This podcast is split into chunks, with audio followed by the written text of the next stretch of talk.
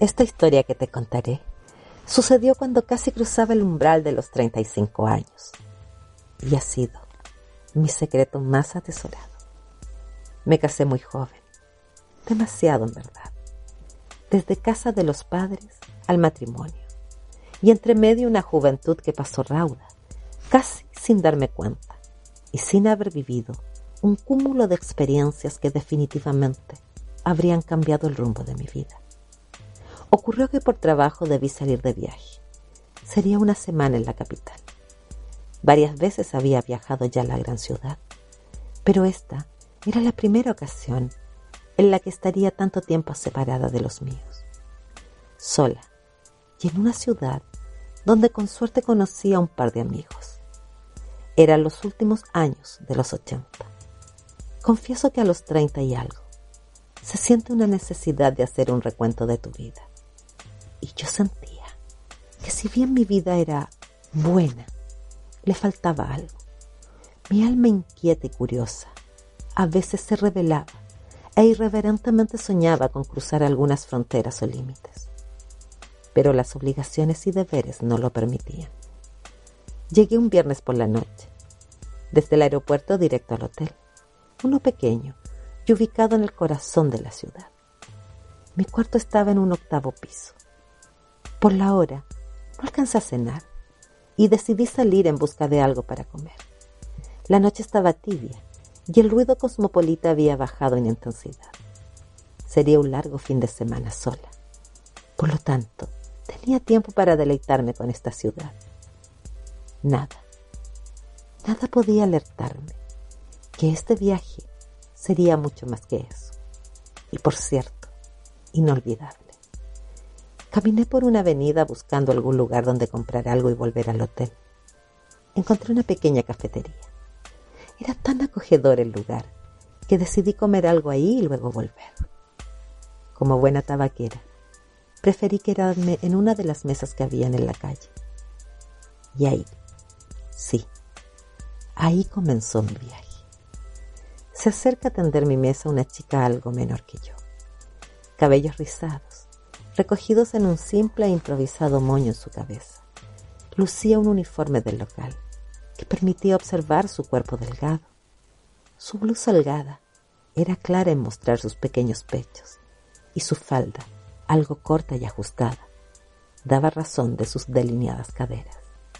Se acercó muy gentilmente y con una sonrisa que iluminaba su cara y permitía brillar aún más sus almendrados ojos color avellana, me saludó. Prontamente nos enfrascamos en una amena charla. Ya casi daba las 11.30 de la noche y comenzaba a refrescar un poco. Decidí que ya era hora de volver. Pedí la cuenta y me marché. Había avanzado un par de cuadras y sentí que alguien corría tras de mí. Era la chica de la cafetería. Ángela. Ese era, o es su nombre me dijo que su turno había terminado y que debía tomar su bus en un paradero unas cuadras más allá. Caminamos juntas y seguimos hablando. No sé cuánto tiempo demoramos en llegar al paradero, pero fue el suficiente para contarnos, como solemos hacerlo las mujeres, casi la historia completa de nuestras vidas. Nos separamos en la parada. Ella quedó esperando su bus y yo seguí al hotel. Al día siguiente me levanté temprano Sentí deseos de un café. Podría haberlo bebido en el hotel, y sin embargo, preferí caminar a la cafetería y así aprovechar de saludar a Ángela. Durante el fin de semana, fui todas las tardes a la cafetería. Quería ver a Ángela. Me complacía en escuchar sus historias y contarle las mías. Ella era soltera y vivía sola. Me dijo que no estudiaba y que lo que ganaba trabajando lo ahorraba solo para cumplir su deseo de colocarse implante en sus pechos. me reí al conocer el único objetivo que la movía. Ella me dijo que su escaso busto era algo que la acomplejaba mucho y que por eso había decidido remediarlo. Le dije que no me parecía que fuera tan poco busto. Decididamente tomó mi mano y me llevó a un lugar que al parecer era una pequeña bodega.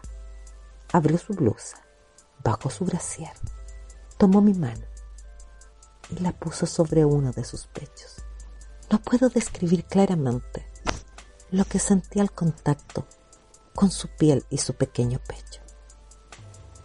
Los colores me subían al rostro y a la vez otra extraña, muy extraña sensación que no supe descifrar me invadía. Al menos, no en ese momento. Escuchó un grito llamándola. Presurosamente se abrochó la blusa. Me miró, casi con ojos de niña que está haciendo una maldad. Se sonrió y me dijo, ¿nos vemos esta noche? Sí, contesté. ¿En la parada? Sí, claro, dije, en la parada. Las horas pasaban lánguidas e interminables. Invadida por una ansiedad extrema, solo quería que llegara la noche para ir al encuentro de mi amiga Ángela. En un minuto me detuve a reflexionar el porqué de tanta ansiedad. Y por un segundo, una descabellada idea cruzó por mi cabeza. 11.30 en punto de la noche. Yo estaba en la parada del bus. Ángela apareció casi al borde de las 12. Me dijo que había sido un mal día. Decidimos caminar un poco más. Me dijo que lo hiciéramos camino al hotel, para evitar así que regresara sola. Así lo hicimos. Caminamos y conversamos. Me contó del mal rato que un cliente le hizo pasar, de la rabia que sentía que un tipejo se propasara con ella y que nadie hiciera nada. Cuando la escuché, no pude evitar sentir rabia, casi furia. Pero ¿por qué me sentía así? No era Ángela una amiga de muchos años como para sentir rabia en esa magnitud. Sin darnos cuenta, estábamos ya en la puerta del hotel. Ángela me dijo, por favor, necesito entrar al baño, ¿puedo? Claro, dije. Subimos a mi habitación y ella entró al baño, mientras yo encendía un cigarrillo en la ventana. Cuando salió, se acercó y me dijo, qué lindo lugar. Un día yo también viajaré y me hospedaré en hoteles. La miré y sonreí. Luego me quitó el cigarrillo de los dedos. Le dio una chupada y lo arrojó por la ventana. Me dijo, tengo algo mejor que eso. Sacó de su bolsa un cigarrillo de marihuana. Yo no sabía qué decir. Me dio risa, pudor, en fin. Desde mi lejana juventud que no había probado la marihuana. Ángela lo encendió. Le di una pitada y me lo pasó. Hice lo mismo. Y así, ambas, hasta que nada quedó. La hierba comenzó a hacer sus efectos. Mirábamos la noche y parecía distinta. Las estrellas se acercaban y se alejaban de nosotras. Corrimos la cama y la colocamos junto a la ventana. Nos tumbamos en ella y sin hablar contemplamos el océano infinito plagado de estrellas. De pronto Ángela se incorporó y se quitó la blusa. Me dijo, mírame, ¿ves que son pequeños? Yo miré sus pechos pequeños, altivos y con la rigidez de la juventud. A mí no me parecen tan pequeños. Entonces, ella agarró con sus dos manos mis pechos y me dijo, mira, compara con los tuyos sentir sus manos en mis pechos, me hicieron humedecer. Hasta hoy, y después de tantos años, al contarlo vuelvo a sentir eso mismo. Ella notó mi reacción, vio mi cara y comenzó a acariciar mis pechos sobre la ropa. Esas caricias me hacían contraer en mi interior. Con su dedo pulgar rozaba mis pezones que se erectaron y traspasaron la tela de mi blusa. Ella al notarlo, me quitó la blusa, desabrochó mi brasier, me tendió en la cama y comenzó a lamer cada uno de mis pezones. No puedo describir lo que sentía. No tengo las palabras perfectas para esta experiencia pero ella lo hacía tan perfecto. Sabía cómo y dónde lamer. La intensidad precisa, el mordisco exacto, al que yo reaccionaba con pequeños gemidos. De pronto, llevó su mano bajo mi falda y tocó mi intimidad. Al notarme húmeda y aún lamiendo mis pezones, me miró y se sonrió. Bajó lentamente, sin dejar de mirarme, hasta llegar entre mis piernas. Delicadamente corrió mi ropa interior y comenzó a lamerme de arriba hacia abajo. Mi vagina estaba inundada de fluidos, que no sé muy bien si eran míos o de su propia boca. El caso es que en un momento, dentro del asombro, la excitación y el efecto de la hierba, dejé de mirar sus ojos. Me entregué a las caricias de su lengua en mi húmeda vagina. Apretaba mis manos y tensaba mi cuerpo con cada lamida que ella me daba. Con sus manos ella tocaba mis pechos, mientras se hundía más y más en la profundidad de mis cavidades. Yo sentía que flotaba. Sentía que ese momento no debía detenerse jamás. Que lo que sentía no podía ser menos que divino. De pronto, su lengua se introduce en mí. Y fue en ese momento que me derramé completa, exquisitamente completa.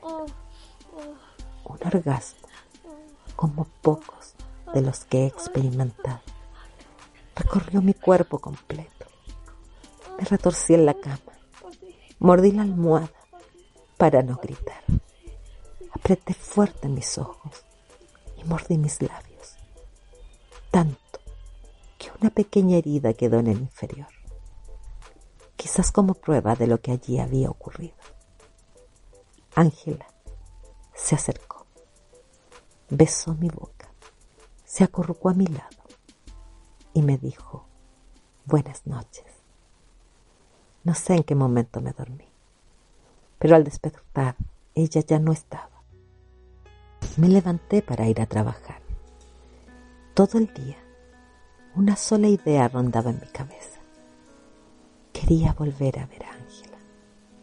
No sabía para qué, pero sentía la necesidad de verla me fui directamente a la cafetería.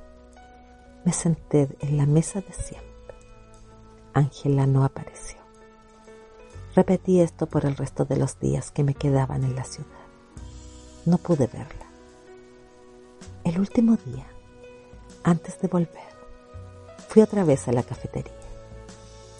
Después de un par de café y unos cigarrillos, me paré para irme. Fue entonces cuando el dueño se acercó y me dijo, Ángela me pidió que la despidiera. Viajo a Argentina.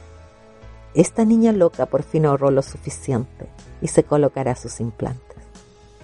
Sentí alegría por ella y una tristeza por mí. Tomé mi vuelo, retorné a casa, a mi vida, mi familia, mi esposo y mis hijos. Y seguí siendo, entre comillas, feliz. Pero confieso que ya a pesar de haber pasado mucho más de 20 años, a veces por las noches enciendo un cigarrillo y miro al infinito y recuerdo a Ángela. Este es mi secreto. Y ahora también el